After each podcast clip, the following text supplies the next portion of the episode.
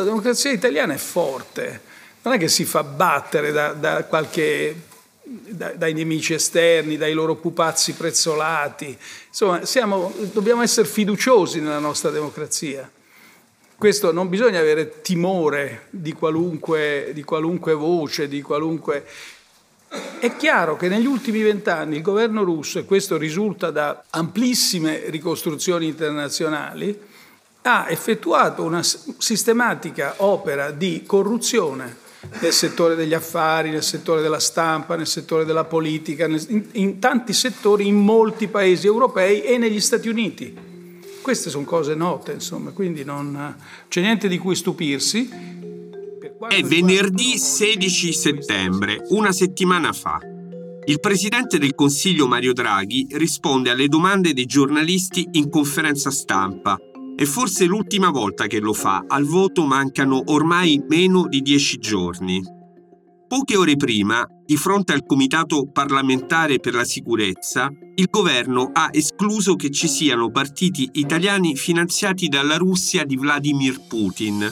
Ma quando arriva la domanda dei giornalisti, il premier si lascia andare a affermazioni di insolita durezza. Noi abbiamo una certa visione dell'Europa, noi difendiamo lo Stato di diritto, i nostri alleati sono la Germania, la Francia e gli altri paesi europei che difendono lo Stato di diritto. Primo punto. Secondo, quindi io cosa farà il prossimo governo non lo so, ecco, però nella ricerca mi sono chiesto com'è che uno si sceglie i partner, no? Se li sceglie sulla base di una certa comunanza ideologica sicuramente, ma un'altra considerazione che bisognerebbe avere in mente è l'interesse degli italiani, e cioè bisognerebbe chiedersi quali sono i partner che mi aiutano a proteggere gli interessi degli italiani meglio. Chi conta di più tra questi partner? Datevi le risposte voi. È la fine di una campagna elettorale strana, senza precedenti, perché mai il Parlamento è stato sciolto in estate e mai si è votato all'inizio dell'autunno. La campagna elettorale ha visto agitarsi i leader dei partiti che abbiamo raccontato nelle puntate precedenti, per chiedere il voto agli italiani ancora in vacanza. Lo strumento più gettonato sono stati i social. Eccoci qua, vediamo chi è il primo, vediamo chi è la prima. Scusate il ritardo, mezzanotte. Ciao ragazzi, eccomi qua. Vi do il benvenuto sul mio canale ufficiale di TikTok. Allora, partiamo su TikTok. 1. Io non so ballare, sembro un orso ubriaco. 2. Non posso dare consigli di make-up perché ho la pancia e sono brutto. Però posso parlarvi di politica. E che ci fai anche tu su TikTok? Ci mancavi solo tu. Ma il vero protagonista non si è candidato, non ha preso parte alla corsa, non ha chiesto il voto agli elettori. Si chiama Mario Draghi. Sono Marco Damilano e questo è un podcast di Cora Media, si chiama Ex Voto.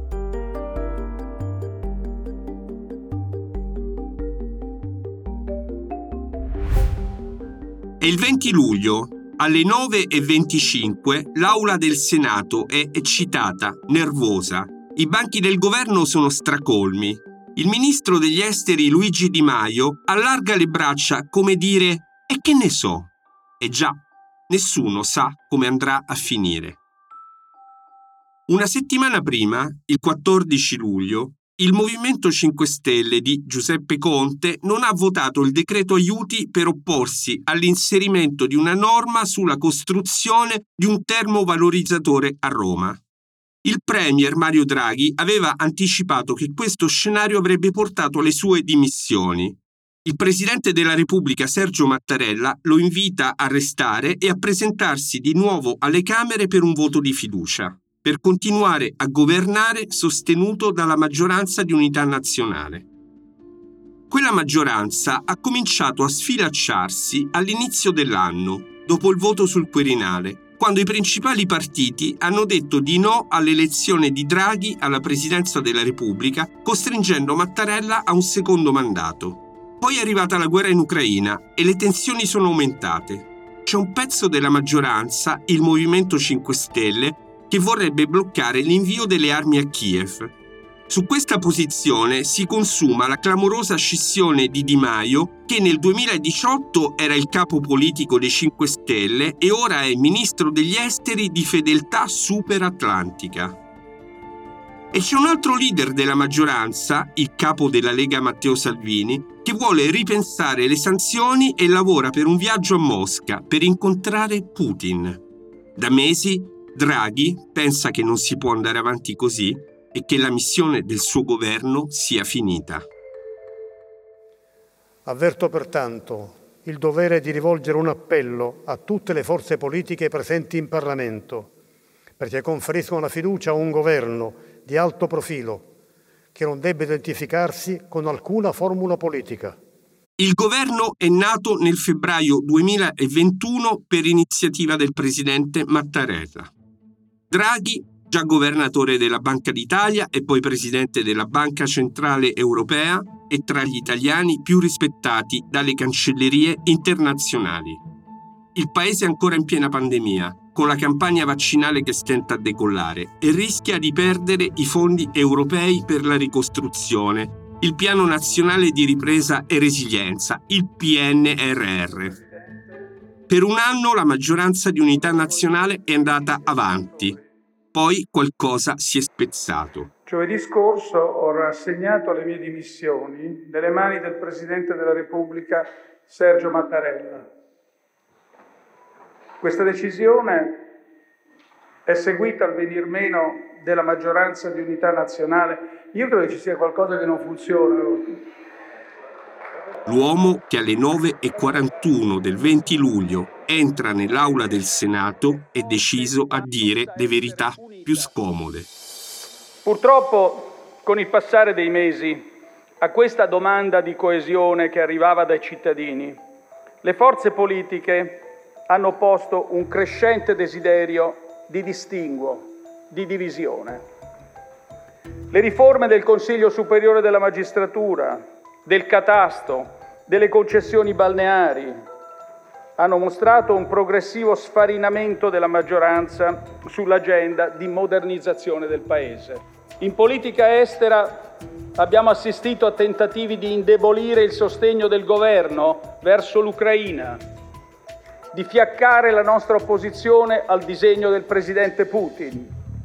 Il Movimento 5 Stelle non applaude mai. Salvini smette di applaudire quasi subito.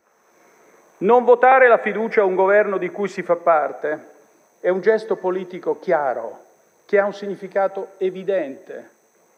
Non è possibile ignorarlo, perché equivarrebbe ad ignorare il Parlamento. Non è possibile contenerlo, perché vorrebbe dire che chiunque può ripeterlo. Non è possibile.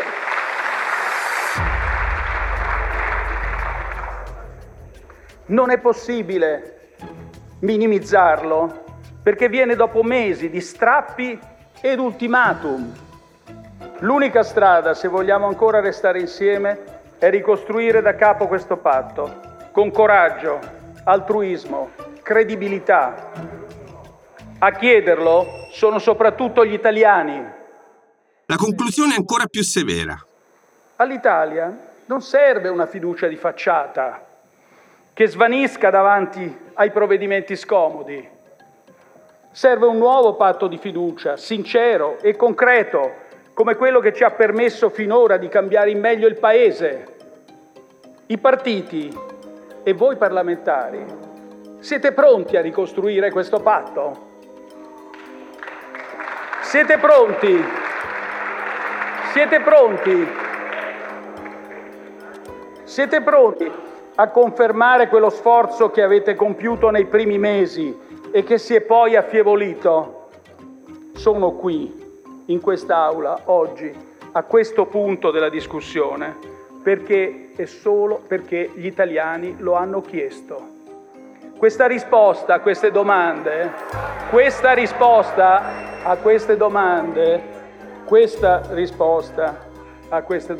non la dovete dare a me, ma la dovete dare a tutti gli italiani. Grazie. La fiducia non ci sarà, neppure di facciata. C'è un momento in cui cambia tutto in quella giornata. Mercoledì 20 luglio, all'ora di pranzo, Salvini convince Berlusconi a non votare Draghi, a non confermare la fiducia al governo, ad andare subito alle elezioni. Lo fa perché ha paura che Giorgia Meloni salga ancora nei sondaggi o per altri motivi? Nessuno spiega questa decisione. Non ci mettono la faccia. Nessun leader si alza per assumersi la responsabilità di fronte agli italiani. Draghi viene fatto cadere per assenza, per diserzione. Votano solo in 133 su 315, 95 a favore, ma è una non fiducia. Il premier si dimette, il governo cade, il presidente Mattarella scioglie le Camere. Qualche giorno prima, l'ex presidente russo Dmitri Medvedev aveva pubblicato su Telegram la faccia di Draghi accanto a quella del premier inglese Boris Johnson, anche lui dimissionario. I nemici di Putin cadono uno dopo l'altro. La fine del governo Draghi è un bel regalo al Cremlino. Al voto del 25 settembre arriva favorito il centrodestra. Il primo partito nei sondaggi è Fratelli d'Italia, ma nella coalizione esplode subito la rivalità tra la leader, Giorgia Meloni, e il capitano della Lega, Matteo Salvini, su chi sarà il premier dopo le elezioni. Quando questo nostro incontro a Cernobbio era stato programmato, messo in cantiere, la campagna elettorale non era stata prevista, insomma. Qui siamo al meeting di Cernobbio del 4 settembre. Sono presenti tutti i leader. Salvini, che parla dopo Meloni, cerca di accreditarsi come uomo di governo, ma la sua alleata non sembra convinta. Grazie a voi. Avevo preparato fino a ieri pomeriggio una decina di cartelle sulla nostra idea di futuro, scritte a tante mani coi 6 governatori che abbiamo in carica, coi 3 ministri che abbiamo in carica, con gli 800 sindaci che abbiamo in carica. Cambio programma e parto da voi. Parto da quello che lei ha scritto sul Corriere ieri, da quello di cui avete discusso, e mi permetto di farlo con qualche slide. Allora, non lo conosco. Parto da... Sì, sono... No, questa è una novità, eh? No. Però, poca spesa, tanta resa. Qualche giorno dopo, Meloni è ospite del TG La7 di Enrico Mentana. È stato sorprendente che l'abbia chiamata in causa in maniera non del tutto amichevole questa mattina Salvini, dicendo insomma ci vogliono questi soldi, perché non lo capiscono, e vi ha messo insieme Meloni e Letta. La sorpresa? Guardi, sì, è qualche giorno che mi sorprendono alcune dichiarazioni di Salvini, e che mi sorprende il fatto che delle volte sembri più polemico con me che con gli avversari, anche perché... I rapporti di Meloni sono molto più amichevoli con il segretario del PD Enrico Letta, l'uomo che chiede di scegliere tra il suo partito e Fratelli d'Italia. Il 12 settembre, sul sito del Corriere della Sera, c'è l'unico faccia a faccia tra i due della campagna elettorale. Per quello che riguarda i diritti degli omosessuali, attualmente ci sono le unioni civili e secondo me vanno bene così. Non sono d'accordo sul diritto di adozione, come si sa, da parte delle coppie omosessuali, non perché, come si dice, io sia omofoba, banalmente perché ritengo che a bambini che già sono stati sfortunati occorra garantire il massimo. E il massimo dal mio punto di vista, lo dico perché ho vissuto una condizione familiare che mi fa vedere questa cosa anche dal punto di vista umano, è avere un padre, una madre, stabilità nella coppia, quello che prevede la nostra legge, che cerca di offrire il massimo. Che ai bambini bisogna dare amore, questa è la cosa principale, e dire come deve essere l'amore, credo che questa è una delle cose sulle quali... penso che sia una delle cose che conta. Dibattiti così, dai. L'amore non c'entra niente, lo Stato non norma l'amore, Enrico Letta. Appunto, lo Stato non norma. Esattamente, tu stai normando l'amore. No, io non sto normando l'amore. Stai decidendo quale è e quale non è. Io sto dicendo, non è amore, l'amore è... Guarda, io sono cresciuta in una famiglia monogenitoriale, penso che stia dicendo che mia madre non mi ha amato. Scusa, cerchiamo di essere seri. Perfetto. Il centro-sinistra si presenta diviso alle urne. Tra il PD e i 5 Stelle di Conte il patto si è spezzato al momento del voto sul governo Draghi. Con Carlo Calenda all'inizio Letta stabilisce un'alleanza di ferro. In questo momento quello che mi sento di dire è: siamo solidi, siamo compatti, andiamo a vincere queste elezioni. Niente è scritto, e ricordatevi che quando uno inizia pensando di avere la vittoria in tasca normalmente finisce andandosene a casa. Questo è quello che succederà in queste elezioni. Da oggi per me ogni tipo di discussione e polemica finisce, è finita. Il prepartita non c'è più, c'è la partita e la partita la vinciamo. Grazie. L'alleanza però dura lo spazio di un mattino. Pertanto io ho comunicato ai vertici del Partito Democratico che non intendo andare avanti su questa alleanza. Quando l'ha comunicato? L'ho comunicato poco prima di venire qui a Dario Franceschini. Non intendo farlo perché credo che sia contrario a tutto quello che ho promesso. Ovviamente di grande dispiacere, e mi dispiace anch'io moltissimo. Ci ho creduto e forse sono stato ingenuo, ma così davvero io non so cosa spiegare. Calenda rompe subito e fa una lista con Matteo Renzi. La rottura nel centro-sinistra dà al centrodestra un vantaggio quasi incolmabile nei collegi uninominali previsti dalla legge elettorale Rosatellum. Sono 147 per la Camera e 74 per il Senato e vengono assegnati al candidato o alla candidata che prende un voto in più. È la prima volta che si vota in autunno. È la prima volta che si vota con il Parlamento quasi dimezzato. 400 deputati invece di 630, 200 senatori invece di 315. Nei proclami di chi ha voluto il taglio dei parlamentari, approvato da un referendum popolare, la riforma avrebbe dovuto portare alla selezione dei candidati più autorevoli e indipendenti, più legati al territorio. È successo il contrario. O meglio, è successo quello che avviene da quando con le liste bloccate le candidature sono in mano ai capi dei partiti. I candidati sono i fedelissimi, gli amici, i componenti degli staff, perfino i parenti. Mai come questa volta i partiti italiani somigliano più a oligarchie che a luoghi di confronto democratico.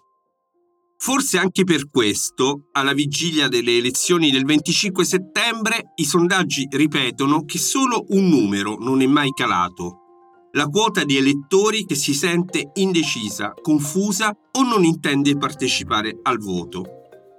Non parteciperà al voto, da candidato, neppure il presidente del Consiglio Mario Draghi e neppure il presidente russo Vladimir Putin, in difficoltà in Ucraina ma capace di agire da protagonista nella campagna elettorale di un paese dell'Unione Europea come l'Italia. A Ex Voto abbiamo parlato di candidati fantasma, di leader pupazzi, di campagne elettorali lunari, di corse al voto inesistenti, svuotate di senso da un sistema elettorale che priva i cittadini della possibilità di scegliere chi li rappresenterà. Dopo il 25 settembre si tornerà in Parlamento. Gli eletti, come sempre, troveranno ad accoglierli il quinto stato dello scultore Mario Ceroli. Forse neppure si accorgeranno di quel bassorilievo in legno collocato in un corridoio laterale di Montecitorio, proprio sopra l'ingresso della toilette. Forse i deputati della 19ª legislatura ci passeranno sotto di fretta, senza badare, come chi li ha preceduti, a quelle ombre rosse, a quelle figure senza volto da cui è partito questo racconto. Il nostro è stato un viaggio nelle elezioni, della storia repubblicana e nello smarrimento della rappresentanza, nel vuoto crescente di democrazia che la strana campagna del 2022 non è riuscita a colmare. Ora si vota. Buone elezioni. Ex Voto è un podcast di Marco Damilano, prodotto da Cora Media, scritto con Tommaso De Lorenzis e Matteo Miavaldi. La cura editoriale è di Francesca Milano. La post-produzione e il sound design sono di Filippo Mainardi. La supervisione del suono e della musica è di Luca Micheli. Il producer è Alex Peverengo.